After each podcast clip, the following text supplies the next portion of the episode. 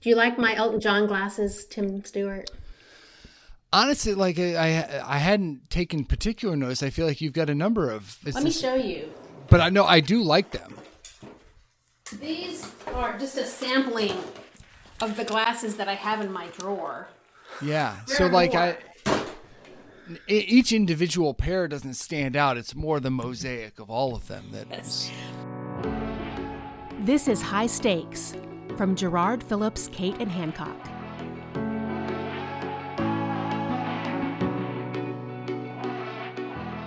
I'm David Schifrin. Buckle up. This is Kim Fox and Tim Stewart and me trying to figure out why people don't just take that extra little beat to think about how what they're about to say or not say is going to be received by the people hearing it. The end of the conversation comes just a little abruptly. We had a minor technical glitch right as we wrapped, but otherwise, you are not going to want to miss this one. And of course, be sure to subscribe to all of our thinking at jarrardinc.com forward slash pod.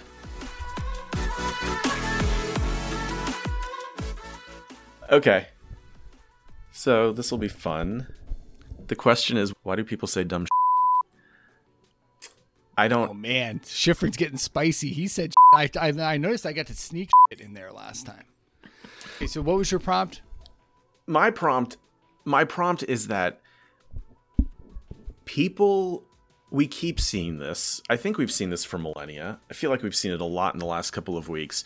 People keep saying dumb stuff or or not saying important things, which is sort of the uh, the same the same thing, and then getting really defensive when they are called out. So, Tim, you sent me an article over the weekend with the the line very interesting, which I thought it was.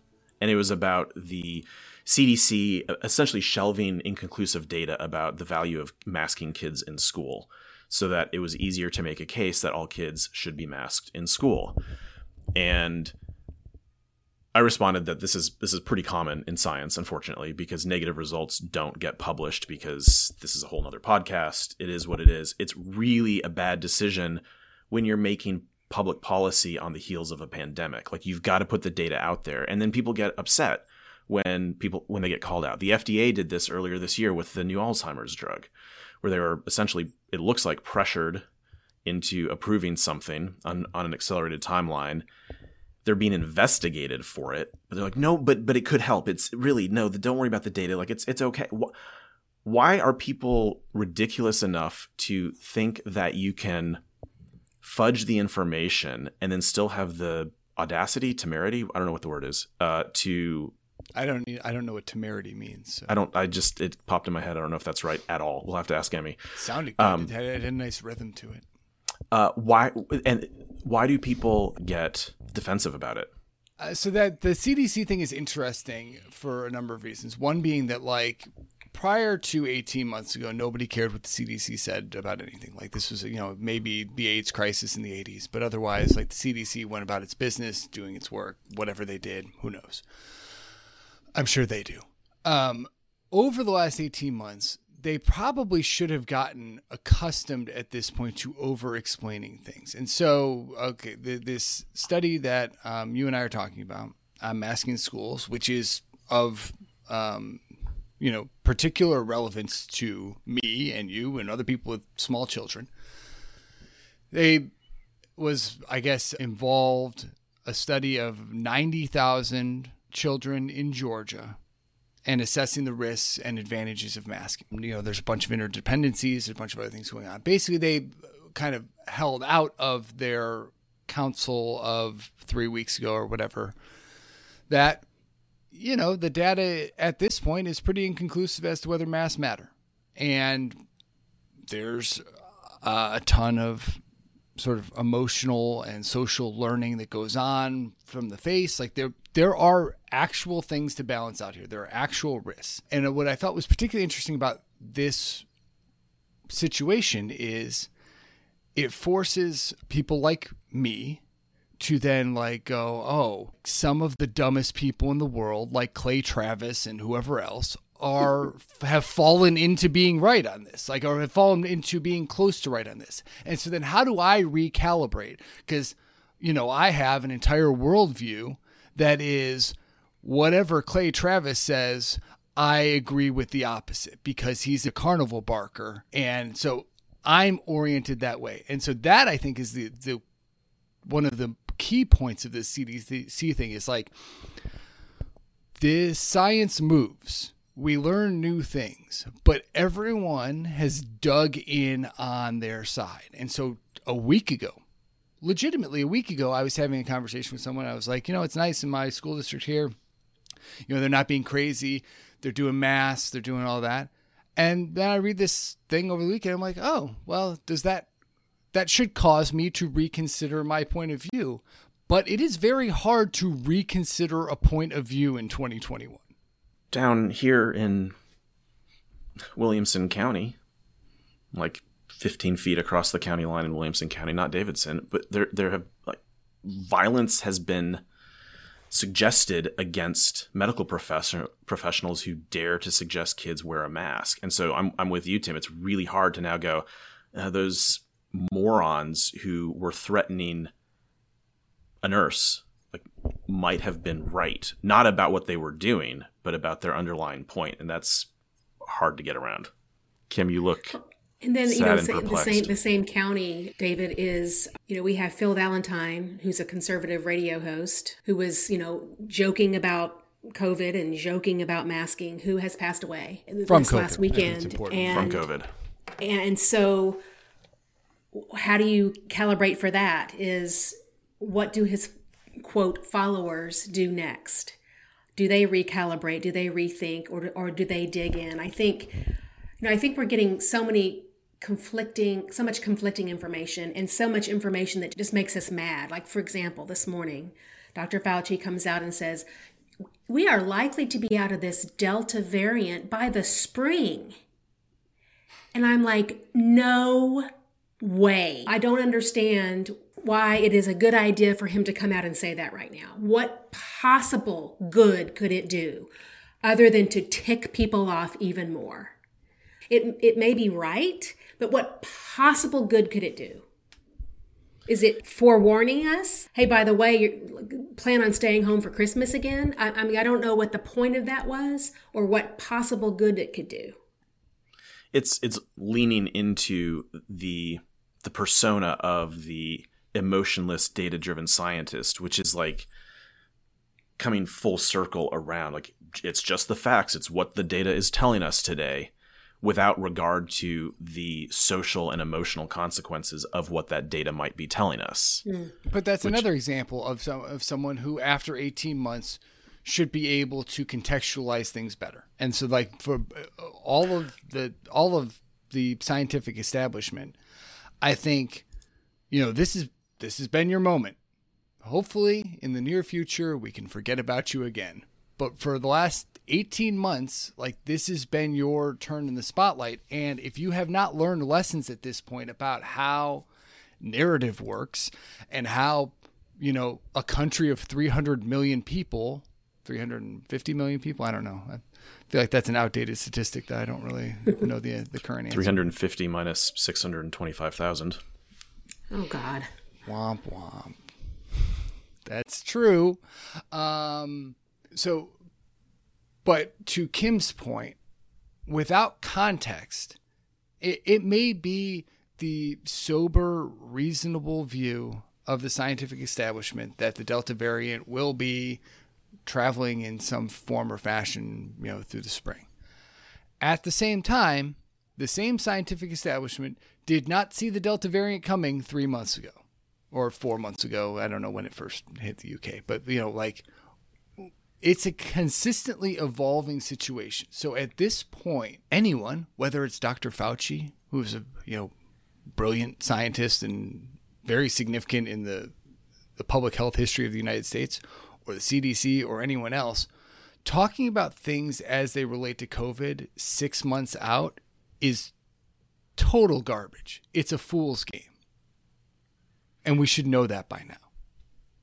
And they, yes, because this is something that has bothered me for a long time because I consider myself one of them. I consider myself a scientist, although I haven't been in a lab in quite a few years now. You got but the this paper. I've got the piece of paper. It's a large piece of paper. It is embossed uh, and it is framed, very expensively framed. I, I gave that to They myself. really get you with those diploma phrases. It's a- dude a it's brutal racket. it's brutal the scientific community loves to have its cake and eat it too to be the the, the data driven just the facts this is what it is and yet if you were to go to a scientific conference and watch the squabbling that happens in those talks and to see some of the older scientists whose ideas are being challenged and in some cases not even ideas but simply terminology. Like a, a younger scientist has come up with a somewhat better more descriptive name for the exact same thing. There will be blood. And so the idea of the emotionless dry scientist is as false as any other stereotype or any other persona that people want to bring. Like scientists are human too so why don't we as a scientific community just be that and say we don't know what's going on. We are working as fast and as effectively and as carefully as we possibly can and the data is going to change and it will change three times today. And if you want to understand how these experiments work and what we're doing come talk to us. But yeah here's what we're thinking might be happening six months out. But we don't really know because it turns out that nature and evolution is way quicker and smarter and better than us. We're actually incredibly smart and we've done some amazing work. That's why we have vaccines in 18 months. But instead we have to maintain this this cover that this veneer of of just the data. And that's why you also have things like last year when a lot of medical professionals and scientists and health policy folks, very smart, very data driven folks, all of a sudden came out and said, well, the one exception to public gatherings right in the middle of a spike is for for protests. And that doesn't say anything about the value and the importance of what those protests were protesting. But to overnight come out and say you cannot go anywhere, do anything, nothing at all within six feet of another human being, oh, except for this other thing. Like that doesn't help anybody. And then they got so upset when people questioned them. Well, and then Well, yeah. I mean, yeah, that's that's one example of the inconsistency. Another, you know, in a lot of cities was, you know, that we reopened restaurants and bars ahead of everything else because Yes. you know you wanted to keep the economy going. And it's like, well, you know, when you're sitting down, obviously you can't get COVID. Like that's that's the sort of like carve out that we've got. It's like if you're walking through the restaurant, you got to wear the mask. But if you're sitting and eating, everyone knows that's not where the COVID is. But we just, you know, we just COVID's create like heat; it, it rises, right? COVID rises to the ceiling. Isn't that what gotta- happens? That's my guess. Close to the ground. Eat with a small group. Another thing is, I don't necessarily think we're always doing dumb things or saying dumb things. And this may, may sort of be off topic a little bit, but a client that I've been working with, and we're working with a lot of clients right now on how to communicate about vaccine mandates, right? How, how to how to communicate with your employees, your colleagues about what we're doing about that. And in this particular case, this is a, a client in New York. They had a plan, and their plan was to mostly mandate, but those that were not going to get the vaccine, we're going to make it pretty uncomfortable for you to be unvaccinated, right? So you're going to have to get tested three times a week. You're going to have to wear N95s at all times and other and other restrictions. Well, they had communicated this, they felt good about it, they had done a good job, and then two days later, the governor, who I thought had already resigned and didn't realize he was still the governor, but he came out and said, All right, we're going to mandate this for all healthcare workers. And so they had to put an immediate halt on what they had just communicated and said, well, wait a minute, the governor's done this. We have no idea what that means because we've gotten no guidance from the Department of Health. We don't know what this means. Does this mean nurses? Does this mean everybody? So we're putting a halt on everything until we figure out what that means. And so now they're up in the air. So what what do healthcare organizations do then? Just sit around for another two or three weeks waiting for the Department of Health to come out with whatever they need to come out with? Uh, and will that stand now that there's a new governor? It's just the confusion around everything. People are doing the sometimes doing the best they can with the information they have at the moment, and then you know, 24 hours later, it blows up. So maybe it's not saying or doing dumb stuff. Sometimes it is. Or not saying or doing important things, but maybe it's not thinking through the consequences of what you're about to say or not say. I mean, I Yeah. because to be fair, I don't think anybody's coming through this. Mm, I shouldn't say that. Very few people are doing this and are, are intentionally misleading they're just trying to make a point and they're doing it poorly. There are some people who are tr- intentionally misleading because it gets them clicks, but putting that Talked about aside, Clay right? Travis earlier. Yeah, we've we've yeah we've uh, we've marked that territory. And maybe Yeah, that's so- it. Maybe we just are.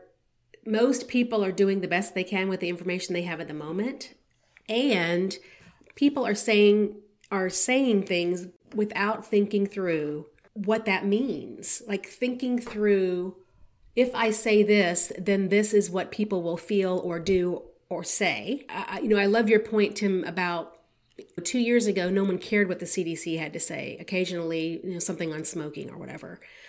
But now, and, and we would make the occasional reference of, you know, if, if you have que- questions about that, go to the CDC website. When we really didn't mean that. We didn't even check to see what the CDC website even said before we said that. But now it's it has it has severe consequences. We have held them up as the end all be all, the knowledge, the fount of knowledge for all of this during COVID.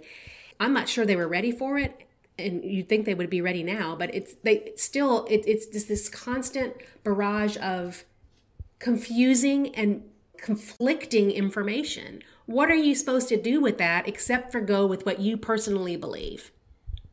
Or the last person you talk to. I don't know. I I, I don't know. Yeah, Like, and I think that that's you right. I- Count on. I think the where you landed there is right on sort of there there are there's exculpatory things for the CDC to some extent. Not used to this moment. They're not used to this much attention. They should be 18 months in, but they aren't. Um, but then you also have groups who should be used to this kind of attention. Um, you know, the American Hospital Association is in the news, or well, they weren't in the news. Hospitals were on the price transparency thing. There was a big sort of really well reported data dump and uh, series of articles in the New York Times about price transparency, the ineffectiveness of the rollout of the price transparency rule, how a lot of hospitals aren't how a lot of hospitals are not in compliance with the rule and a lot of really sort of irritating things to any consumer of health care, which they did very well, which would be like, hey, a knee replacement, if you have Cigna, is $1,000, and if you have Blue Cross, it's $400,000. And why is that? And so, into the fray, our friends at the American Hospital Association have a quote in reference to the price transparency rule and w- where you're supposed to be posting your prices on um, your website in a machine learning format some are doing it in excel others are doing it other ways so the quote is How about these rate human sheets learning and h- how about what, what happened to like human learning environment rather than a machine reading? Read, I, I don't even get that. it's a great point kim i mean like it? if you What have to do it? What about you have to do it in machine learning? I think you may have diagnosed the first problem here, um, but I want to get this quote right. The, the American Hospital Association in the New York Times. Um, I'm going to read it to you. I want to make sure we get it accurately and fairly to them. Uh, it says that these rate sheets are not helpful to anyone. It's really hard to say that when a lot of hospitals are putting in a lot of effort to comply with the rule, but I would set them aside and avoid them. So, this is a crafted quote. The New York Times reached out and said, Hey, so prices are still really messed up. And what we can see of them from the small group of your hospitals that are reporting them accurately makes us even more confused and has economists stumped. So, what say you? And we work in this industry. We all know about sort of bridging and blocking and all of that, but there's no solution here. So, price transparency is a real thing that is really important to a lot of people and also is mind boggling to a lot of people why this industry works this way in a way that is totally unique from everyone's experience of every other market. And so, the health, the American Hospital Association's response to that is not, hey, this rule wasn't very good and the way it's being implemented is kind of like sketchy. We're having a hard time like complying with whatever, but you know, we're trying and but we have a better way. We understand that the American consumer needs greater price transparency and our hospitals are working to find a better way than the than the ham-handed one thrown down by the federal government. No, they don't say that. They just say we shouldn't do this. Don't look at it. I just long, think as long like as a machine can read it, we are in good shape. there's so much of this and at some point and everyone here has heard me say this a million times but at some point the 350 million people who live here are going to say, if it's so complicated, then maybe we'll take responsibility away from you. Maybe we'll just find a different model. Because if this is so hard for you all to communicate to us and to figure out how much it'll cost if I need to get stitches in my arm, then maybe we'll find someone who can do it a lot simpler. Maybe not as well, maybe not as efficiently, but at least they'll be able to explain it. So I feel like we shouldn't end on a downer. Every episode ends on a downer. It starts as a downer, it's a downer in the middle, and then it's a downer at the end. Well, because like everybody, that's where everybody li- is living right now. Can we be uplifting in some way? Can we figure out? Can we talk about maybe a thing or Some two of our we've healthcare all done really well during this time? Yes, I think, and and this is a point I was thinking about earlier, so I'll shoehorn it in here for our friends and our clients and a lot of good, hardworking folks. They have stepped in, sometimes probably pushed their way in to, as we say, have a seat at the table, and have said what what are the consequences of this thing that we're talking about. And I think that is the opportunity, right, for mm-hmm. really good, thoughtful communications, marketing, clinic, like anybody. It doesn't have to be in, in marketing and comms, but it should especially be the people who are trained in how to communicate with other human beings. Is go in and just like raise your hand and say, how are people going to receive this? And we've seen some really good examples of that. We've seen some hospitals do some great work with community outreach and say, we don't know what's going on either, but we're here and here's how we're doing it and here's how you can how we can be in this together. I do. I do think you know our hospital clients have come to this with such a big heart in in most cases. I mean, what the conversations that I'm having now are this feels so much heavier than even it did before because we thought we were getting out of this, right? We could see that we were getting out of this, and all of a sudden we're not. And it's worse in some cases than it ever has been. And the questions I get every day how can we help our people? They are in not in a good place. How can I help them? It's just, just this struggling of our nurses are tired, they're exhausted, they're angry. How do we help them? And I don't know that there's an answer, but I appreciate that they're asking the question because they see they see what's happening and they're feeling it themselves. All right. Thanks y'all. See ya. So long.